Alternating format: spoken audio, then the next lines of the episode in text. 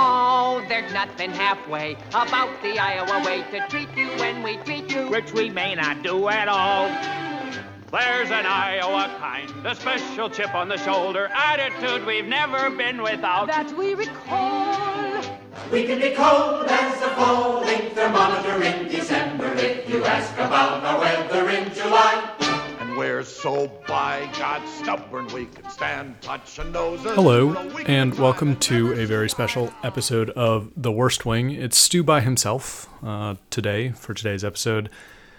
I've returned from my Bernie journey to the Iowa caucuses, and I'll be honest, I haven't really been able to sleep well or eat right or do much else but like read the internet, post angrily, and stare into the middle distance um, since I got back for the last couple days. So, uh, in the interest of full disclosure, if you're not here for this sort of like confessional or travelogue sort of um, posting, if you will, we will be coming out next week with a less self indulgent and more TV oriented episode where Dave will join me. Um, this is sort of part of my process of working through what I've experienced in the last three weeks. So, chances are this one will be a little less fun than our usual episode. But if you're here to listen, I hope you enjoy it anyway. I'll try and make it um, as cogent and I guess entertaining as possible. So here we go. I'm back in New York City. Uh, my wife and I drove out to Des Moines, Iowa on Martin Luther King Jr. Day weekend just about three weeks ago now, which I fully cannot believe has gone by so quickly. Um, so I spent two full weeks living in hotels in Sioux City, volunteering on behalf of the Bernie Sanders for President campaign. I also then sat as a precinct captain for um, a precinct located in Woodbury County, which is where Sioux City is located. Uh, precinct captain being a person who's there on behalf of each campaign, basically to sort of act as um, their team's chief representative and administrator, and in our case, sort of like a safeguard and shadow government between our people and the DNC, who technically runs all the caucusing. So, you know, it was two weeks of grinding work in the cold. Um, frankly, also in computer systems and managing people, and was really just a crash course in sort of grassroots campaigning and management uh, while I was out there. Um, I had no idea what I was in for.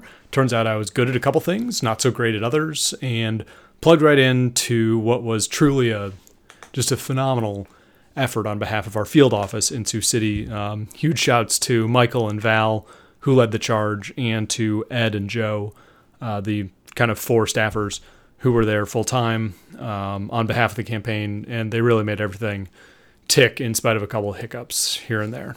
So that sort of lays the groundwork. Um, but I want to narrow down what I'm talking about a little bit because this is sort of an encapsulation of what the caucuses this time around and the process thereof have meant to me via my experience um, because it's actually a, a pretty rare glimpse to be on the ground for you know from start to finish of the process you know the work up to it the caucusing itself and then the aftermath and the scoring which as i'm sure you're all aware was tremendously fucked up this time around. We can bypass that for the time being. We'll probably touch on it a bit next week. So one of the core functions of a volunteer in these campaigns is to just go out and talk to voters. Um, there is a huge number of potential voters in, any given city. It is a tremendous time commitment that the campaign in this, I guess, situation has elected to make a core principle of it as an organization that is physically organizing people into itself. One of the main duties of a volunteer is to go out and just speak face to face and try to convince people to vote for your candidate. And more often than not, at least by the time I got there, move them up what various models call the organi- organizing, excuse me, the engagement ladder. Or I think in Jane McAlevey's model, it's like move them towards the center of the target. You know, you go from disengaged to activist. You know, you move them to the activist level. Um, and that was one of our core responsibilities. So, in the first probably eight days that I was there in the run up to the big um, AOC Bernie rally um, in Sioux City on January 26th, um, my principal responsibility was to get lists of addresses and people, registered voters, on my phone in a little app called Minivan, and literally go out and walk from house to house talking to people, um, asking them how they felt about Berno, asking them how they felt about politics in general if they weren't already on board, and if they were strongly on board, highly encouraging and sort of upselling them on taking further action themselves, you know, delegating out this additional responsibility and really building, you know, sort of like a decentralized network for these uh, just grinding tasks that a campaign, frankly, needs to complete in order to reach as many voters as possible. So I probably personally knocked about 500 doors. Uh, I think the campaign released a nice round 500,000 number um, at some point in the closing hours of our time there. Um, so I like to think that I was a significant portion of the effort. You know, it's not me, us, but it's also very much me and what I did. Um, but in the course of knocking those 500 doors, um, one thing that I was kind of not shocked by, but I that stuck in my craw after a while was that actually a lot of people not only opened their doors and then like were willing to talk to me, but volunteered the fact that they could not vote in the caucus or the general due to the fact that they were felons. Um, this isn't. Uh, I mean, our fucked up system of justice notwithstanding, this wouldn't necessarily be a personal info, uh, piece of personal information that I would, uh, you know, volunteer to a stranger who is standing on my porch at this point. However, people seem to um, talk pretty openly about it. But considering my, you know, my 500 doors or whatever, probably comprised at most maybe like half a percent of the entire county's population. Um, I started to wonder uh, after a while what sort of dire circumstances in Sioux City, which to be fair is a poor ish to lower working class town in western Iowa, like how on earth did this place end up so flush with felons? So it took me a bit to work through this, but one thing that I'd also noticed when I came into town, I drove my own car out because it's invaluable to a campaign to have volunteer transport or to be able to, again, delegate out responsibilities of driving people places. Almost everywhere in the country has no public transit to speak of. And let me tell you, Sioux City, there is almost no transit at all.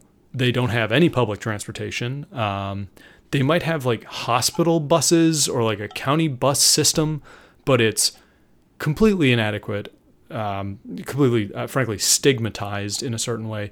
And the other thing is that they don't have any taxis, which as a very privileged person living in New York City currently, I remember from times before, but was still somewhat culturally jarring to experience a time where it's like, well, if I am in a place and I don't have my car, how do I go anywhere? Um, so the taxis that I did see, uh, it was like Voyagers from the 90s that were falling apart with a little sign on them, and they definitely looked like they would be a quick trip to a serial killer's basement more than where you wanted to go if you hired one. Um, and frankly, even nowadays, I imagine most of the people listening to this and most of our audience, at very, very bare minimum, have access to some level of Uber as what could be an extremely expensive, but uh, probably statistically, safe way of getting from place to place. So Uber barely even exists in Sioux City, Iowa. And just for a point of reference, I'd like to make a note that the city's median household income is only $43,000 per year, which is $10,000 or about 20% lower than the US median household income. So that $20 that it costs to call a random person who happens to have a car who can drive you um, to get across town to do whatever it is that you need transport for takes on a little bit of a different perspective if you're talking about you know we are literally making less money than most of the country you know one sd outside if not more outside of the median household income number So I'm sure you can see where I'm going with this point, and that the bulk of these felons who are incapable of joining in and having their voices heard at the Iowa caucuses were felons because of DUIs. So the law in Iowa states that a DUI is charged as a felony um, when it is either results in injury caused or as a repeated, in this case, a third offense. Um, before I say anything more, frankly, I'm not going to litigate the danger and like shitheadedry of drinking and driving. Like, I'm 35 years old. I've been steeped in that sort of public shame mantra of responsibility and uh, puritanical morality since, frankly, Dare sat us down when I was in fourth grade and told us for like a couple weeks how, you know, taking drugs would kill us and marijuana use caused teen pregnancy and drinking would stunt your growth and prevent you from becoming an adult, blah, blah, blah. I understand that, and frankly, I can reserve judgment for um, people who drink too much, get behind the wheel of a car, and, you know, by hook or by crook, like they are endangering themselves, they're endangering the people on the roads. However, that's just the sort of like the backdrop of my point. Um, again, I'm not here to litigate the morality of driving under the influence. My point is mainly that there is no other way to get around in rural Iowa. You can't walk anywhere because the cold will kill you dead. And there's no there's nothing there's nowhere to walk to. Even the residential neighborhoods that are close to the city center, there's nowhere to walk to. So, more often than not, you are left with the choice of don't go anywhere, for example, to work, or take your chances in a social situation, you know, in which, again, as part of Midwestern culture, drinking is a big thing. Yes, I know some of my friends who don't drink. My wife doesn't drink. Um, I drink quite a bit these days, but uh, again, the sort of the the overarching circumstances of drinking and driving is not really what I'm interested in in here. Anyway, the point of my story that I'm shortly getting to is that one of the people who I met in Sioux City was just a wonderful, wonderful woman who I'm going to anonymize and use a pseudonym for. Pseudonym for her name is Heather, and a fellow volunteer introduced me to her as his friend from college, whose family was hosting him while he was in town. So Heather's family was putting up um, this volunteer friend of mine in order to facilitate him volunteering in Sioux City. Very noble, you know, super comrades to give up their extra bedroom for four or five days while this guy was helping Bernard in Sioux City. We all kind of got together on one night and went to dinner at what was a relatively bougie for Sioux City, but downright Bernard infested pub um, in the middle of the city. We'd invited like five or six other volunteers, and um, one of the people who had given a lecture on Medicare for All at the campaign office that evening, just to, you know, sit back, stop worrying about knocking doors or whatever for a little while, and, and everyone just have a couple drinks, chill out, eat some food together, and, and chat about ourselves rather than about Bernie for a little while. So, my friend's friend, Heather, she has a husband and children. She is utterly brilliant, um, just spectacularly intelligent young woman. She works in a thankless, desperately necessary professional occupation. She had talked to me for about three sentences before she started challenging me on my bullshit, which I love about strangers because I do like to talk a lot and I can be big and voluble and know it all and anybody who kind of like gives me throws shade at me in a social setting and is good at it is something that I I adore in a person and really just it is it is the best quality for a person to have when I'm when I'm meeting them particularly in a social setting. She like called out that I was in my um, zip up fleece as part of a jacket. I have a, a three in one from the North Face that kept me warm, frankly, for two weeks in the Sioux City winter. And I was like, um, is this some sort of like class signifier joke or something? I have no idea. Um, the point being that after, you know, 10 minutes of introductions and stuff, the entire table in this restaurant was just hooting and hollering along with each other like we'd all been friends for years. It was a really special interaction. Um, I hadn't expected, you know, I had expected to find like minds going out to work on the campaign, um, and I was excited to do so. But interacting in this setting at last, frankly, you know, it had been a week, eight days, or whatever since we'd actually kind of kicked back for a little while. It was something special. Um, so, in the course of relating stories about trudging through the iced over streets of Sioux City over the last few days, I mentioned, sort of in passing, the fact that I had spoken with several disenfranchised felons um, at the doors. And true to form, Heather then volunteered that she had spent the last four years going through just an arduous, agonizing process of applying for the reinstatement of her voting rights after she had been nicked on a felony DUI. So, listening to her describe the administrative hurdles that she had to go through just to like get her voting rights back, the the paperwork hell and the procedural garbage, I was just really just bewildered sitting here. You know, and you know, I work a corporate job. I understand complicated bureaucracies and shit, but it just sounded um it just sounded like it was too much. I couldn't believe her. I thought it was super fascinating, if terrible.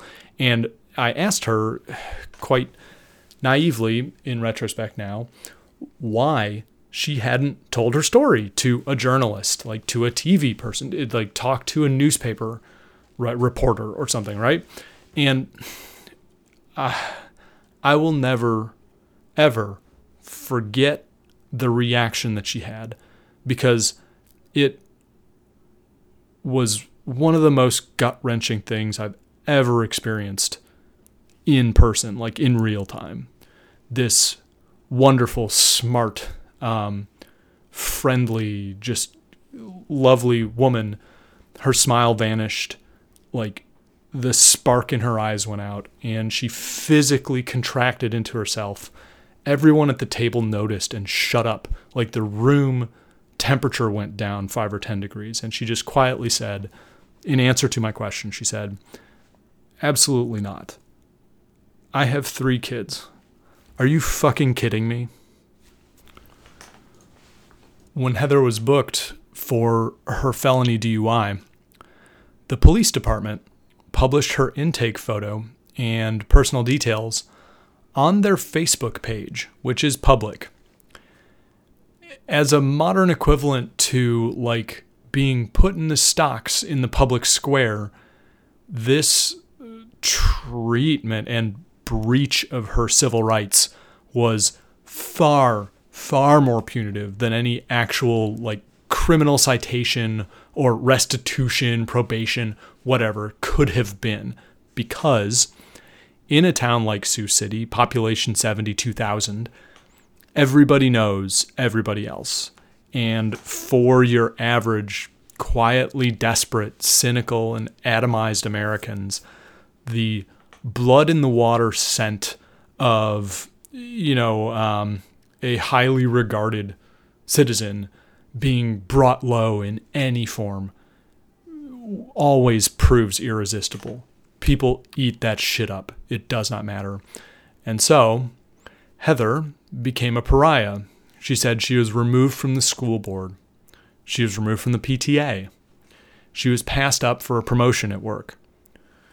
People threatened her and her family, her husband, her three children, with violence. They were physically assaulting her. Her kids were shunned ostracized by their friends, you know, at a, at a critical part of a kid's life. I think they would have been like six or seven or eight when this happened. And if they weren't actively shunned by their friends or directly by their friends, then by their parents. Their kids' parents kept them away. And after she said what she said, she just said, like, God, she just bluntly said, it ruined my life. And I believe her. I believe her. as I've tried to relate this story in person to a few people over the last 10 days, um, as I keep coming back to it because I can't get away. Um, as much as this was sort of a confirmation and, you know, condemnation of my ridiculous power and privilege and the perspective that I default to as a wealthy white man, you know, mea culpa in that regard, I have never, ever been so mad in my fucking life as I was that night.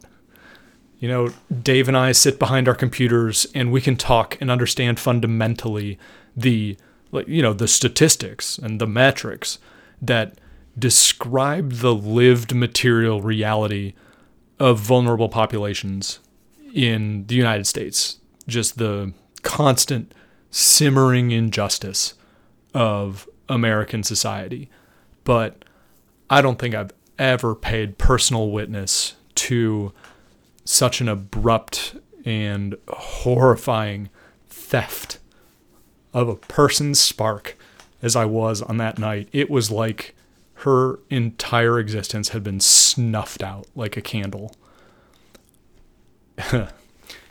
In that moment, like, and it was like a red haze moment, I would have gladly caught a bullet and met my end on this stupid fucking planet, like with my last breath, trying to burn down that goddamn police department with every fucking pig inside. I was so angry. Needless to say, the night ended pretty shortly thereafter because what's the point? um, I stepped in it big and um, yeah, and again, at least 20% of that rage was a shame that I am not often um, forced to feel. The knowledge that I will probably never have to, much less be able to, suffer such a gross injustice and physical disruption of my well being. And the corollary to this is that Heather herself is still alive. She's still walking and talking. She's still raising her kids to be brilliant and magical, just like she is, you know, somehow, in spite of and hopefully because of this scar that she'll carry forever. And she wasn't scarred even by the systematic monstrosity of our fucking justice system, but by its willing auxiliaries the complicit and venal people that her mistake or just her ignorance, I guess, that at one point she regarded as her friends and neighbors for daring to make what their high moral standards consider to be just an unforgivable mistake. And again, she's not even dead, like the Mike Browns, like the Kelly Thomases, you know, the Trayvons and Walter Scotts of the world. She's still around. She's getting better and she's still fighting, which is a strength that I cannot even imagine finding in myself. So, I relay this anecdote, um, A, because this is incredibly cathartic, um, and B, because I can't really do it justice. I would prefer to, like, it's not my story to tell, and it is hard to put into words. However, what I'd like to do is use it to set the stage for what is often an overlooked treatment of the fundamentally anti democratic character of the caucus system itself. So, for now, given all the extreme news coverage, or lack thereof, the mainly Twitter blasting by surrogates of the obvious rat fuckery that's being prosecuted by uh, the Iowa Democratic Party, not to mention Tom Perez and the DNC during the tabulation of the caucus votes. Uh, again, because it's baldly obvious that this, and worse, will continue to happen as they try to prevent Brother Bernard's inevitable ascendancy to the office of the president. Um, there's a lot of stuff to be said by that that's being said by much smarter people than me. And frankly, it's pretty straightforward. But what I want to talk about is caucusing like the police are going to post your vote on their Facebook page. So much of the um, the derision reserved for the caucus process is going around based on the ridiculous math involved with it and the abstraction to delegates versus votes and viability thresholds, blah, blah, blah. The math is pretty simple if you're on the ground in your precinct, which is your only responsibility, frankly. You don't have any um, further agency beyond casting your vote or hopefully, you know, kind of helping others manage it in a single precinct. You count people, you allocate allocate votes according to a very prescribed process. You do some proportional math. It frankly, it'd be a snap if our public school system didn't leave our entire goddamn society innumerate. and if the Democratic Party wasn't a monstrous institution you know, hell bent on preserving and growing its grip on the power it already has. Um, I had mentioned earlier that I was a precinct captain. The campaign shifted, I think, like on Saturday before the caucuses, to a decision that if you couldn't find an Iowa voter to serve as a um, precinct captain in a given precinct, uh, we could have out of state volunteers do some training and be assigned as sort of like a an intermediary between a caucus participant and an observer. So they passed this through the chain and everything was signed off on. So all of a sudden we could have, you know, volunteers serving in these positions that are typically reserved for voters. It was a last minute decision. We had to do a lot of scrambling at the last minute. I think we were training like 70 precinct captains in the office uh, two days before the actual event. I was one of them. Um, but it's important to have these people, and I'll tell you why. So, my precinct was Woodbury County, precinct 42. Its seat is in Smithland, Iowa. S M I T H L A N D. This town has mm, probably about 215 people in it. The total voter catchment of the 36 square miles of uh, industrial grain and hog operations cannot exceed much more than twice that. I don't know, 400 people. So when I showed up on the caucus evening, I had initially planned on stopping by the town bar, and we can talk about our very dear to our hearts town bar in another town in Iowa on another episode, to like, I don't know, grab a drink and maybe do some last minute recruiting, understanding that turnout for a town that size would be tiny and each additional vote would be a huge advantage in the caucus process. What I hadn't counted on is that said tiny town is in fact too tiny to have a bar at all. At one point they did, but its owner apparently encountered some substance abuse problems, sold it to an absentee landlord who let its licenses lap, and blah, blah, you know, the story from there. Story of America, controlled decline and decay. So when I got there, I noticed that the sign was out already. It was like 5:15. Um, caucusing starts. Doors open at 6:30. Um, so I went inside, introduced myself to the precinct chair, lovely woman named Diane.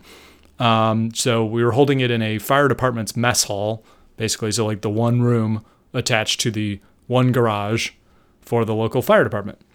Um, a couple other people showed up. I had some small talk with Connie, who was there as a Pete precinct captain. Good for them, I guess. And another woman named Marilyn, who showed up early because she had nothing better to do. Please note that all three of these women were 60 plus years old. But they were also all registered voters in Woodbury County, Precinct 42. When I locked the doors at 7 o'clock, when you know they're legally mandated to say if you're not in line, you cannot vote. We can talk about that later. Um, when I legally closed the doors at 7 p.m., our total attendance was nine people. Nine. So 2% turnout, if that. I mean, probably 4% turnout if you count registered Democrats. Anyway, um, this woman, Connie, the Pete precinct captain, was for Pete. Nobody else was. A husband and wife, Gene and his wife, I'm sorry, I can't remember the name, brought Marilyn, the woman who had showed up because she had nothing better to do, on board to total three votes for, and you're not going to believe it, Tom fucking Steyer, a 30 ish year old couple, um, were holding down the Warren votes in the corner. And my corner roundtable was held by me, again, legally distinct, not voting, merely facilitating, and a woman and her granddaughter. So my Bernie sisters showed up to represent that evening. At this point, the training that the campaign had given us far exceeded Diane's awareness of what the new policies and procedures were because they change everything every four years. And who even remembers shit from four years ago? Um, frankly, with a single delegate, each precinct is assigned a number of delegates based on total population representation. That doesn't change. Um, so it was only a single delegate to the county convention because of tiny old Smithland. You know, there's just not enough people. Um, with one delegate per precinct in a precinct, all the like viability threshold junk goes out the window and it just becomes a majority vote.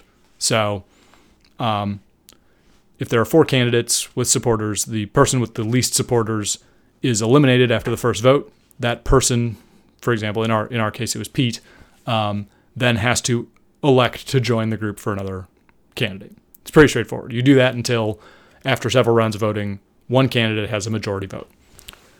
The basic, fundamental, and quite disturbing problem with the process is that all of these votes are public.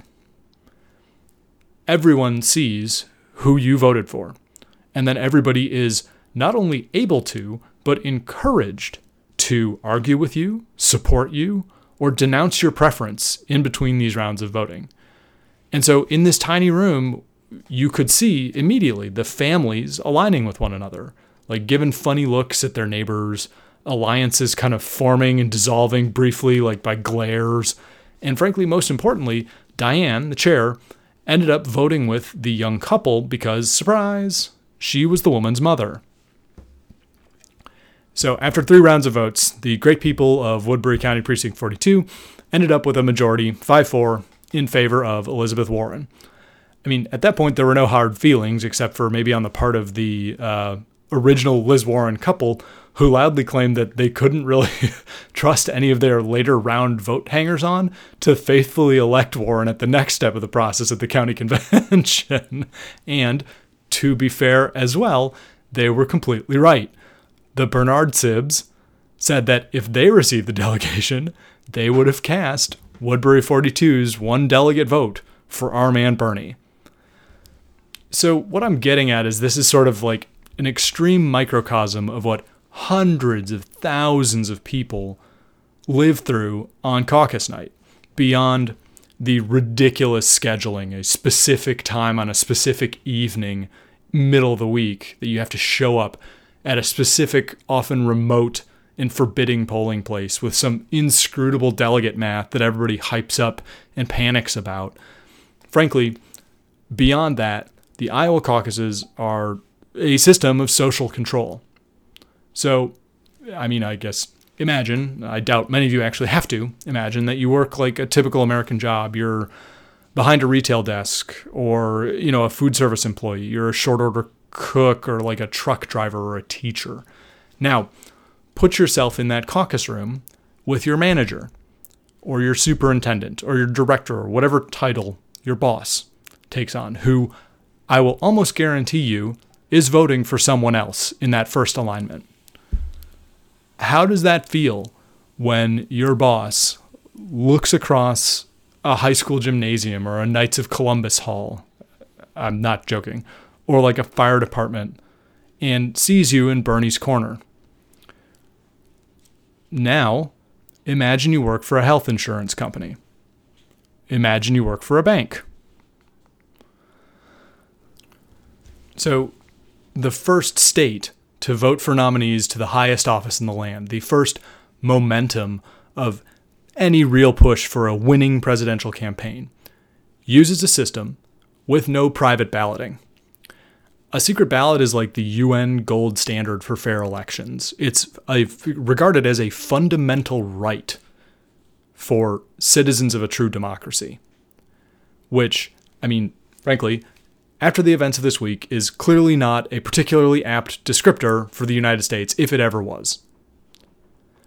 Um, further, it sort of deploys this system into place in a relatively insular, like Protestant tradition heavy, highly white, and rural state. A place where familial connections and neighborly relationships are vital to your social life and your function as a living, breathing adult human. Like the passive aggressive nature of the Midwest. I mean, you, you hear these stereotypes from the Music Man of like Iowa stubborn or Minnesota nice, you know, or these things that come through. Frankly, that only aggravates it because it just leads to this simmering distrust and atomization of communities. It is the opposite of freedom. It is the direct opposite of freedom. You have no rights under a system like that that can so easily and without consequence punish you for your choices in something so benign as a party primary. A party primary. It barely even matters. It's horrific. It should be abolished. And hopefully, after this fucking debacle, it will be. I hope we never see an Iowa caucus again. It was embarrassing, start to finish. The campaign knew it would run into problems because, of course, it would. And it was so, so funny to watch them build shadow like in in the UK like they call it like the shadow government you have the equivalent of the actual installed government on the opposition party side Bernie's campaign built out a shadow government to record collate and communicate the results of the caucuses completely independently of the DNC and the people who actually ran it. We had an app and everything, and it probably worked fucking better than Pacronym's bullshit um, that fell apart on the night of the caucus. It is really not that hard. And guess what? Because it's really not that hard, Bernie's campaign just went and fucking did it. We did it. So not only did we win, we had gobs of receipts. We had the transparency, which is the only advantage of the caucus process, is that everything being public gives you the opportunity to refute the inevitable corruption of the process. So, this whole story, again, is only very distantly related to the West Wing. This was somewhat cathartic. I hope that you, by, by listening to this, like you get an idea for where my head's at and the, the, the process that I've been going through over the last few days. I really appreciate you listening. I will say that to draw a very distant parallel, um, the West Wing inhabits its own little sphere of social control, which we've complained and brought up many times in the course of recording our show. When a cultural institution, I guess in in Iowa's case, like your, your Protestant work ethic and your religiously derived value system, when a cultural institution so thoroughly saturates the order, as the West Wing has with political operatives, power brokers, um, you know, elected officials, at least on the Democratic Party side, you know, Republicans or whatever, um, the West Wing becomes an expression of an identification of, of orthodoxy. There's a very narrow frame of acceptable discourse, and stepping outside those bounds, even for an idea as air quotes radical as universal public health care, free public education. That step is met with what goes beyond disbelief to just incomprehension. And in addition to that, the concept of incremental change has been enshrined as the only possibility in you know in the brains of these people which is counterfactual to i don't know the entirety of american history whatever the government wants to do it has always inevitably done with no need for increments. And by this, you know, by the virtue of this sort of staid inculcation of these values, these entrenched institutions will lumber onward, carried by their own inertia that's frankly entirely illusory outside of the willingness, complacency, and ignorance of those who perpetuate it. The planet is quite literally on fire, and our time is short we have this tiny, ample, but rapidly narrowing window to squeak through if we want to survive much less mitigate the impending global climate catastrophe. Um, Bernard's election is the first step. It is the foot in the door of giving enough people, just enough people, the mental and physical bandwidth to take a step back, think about their lives and their position in society, and to hopefully, on reflection, just come on board. Because the only way we're going to do it is if everybody works together. I doubt many of you listening to this are not already committed to the movement, but if you are not, if I know you and you know me and you're not on board, please, now is the time. The time is now. We we are almost out of time.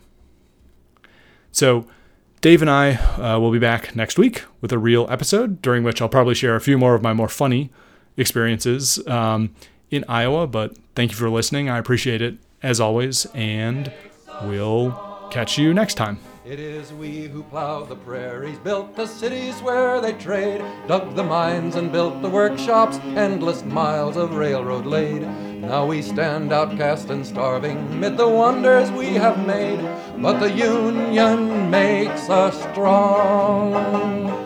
Solidarity forever.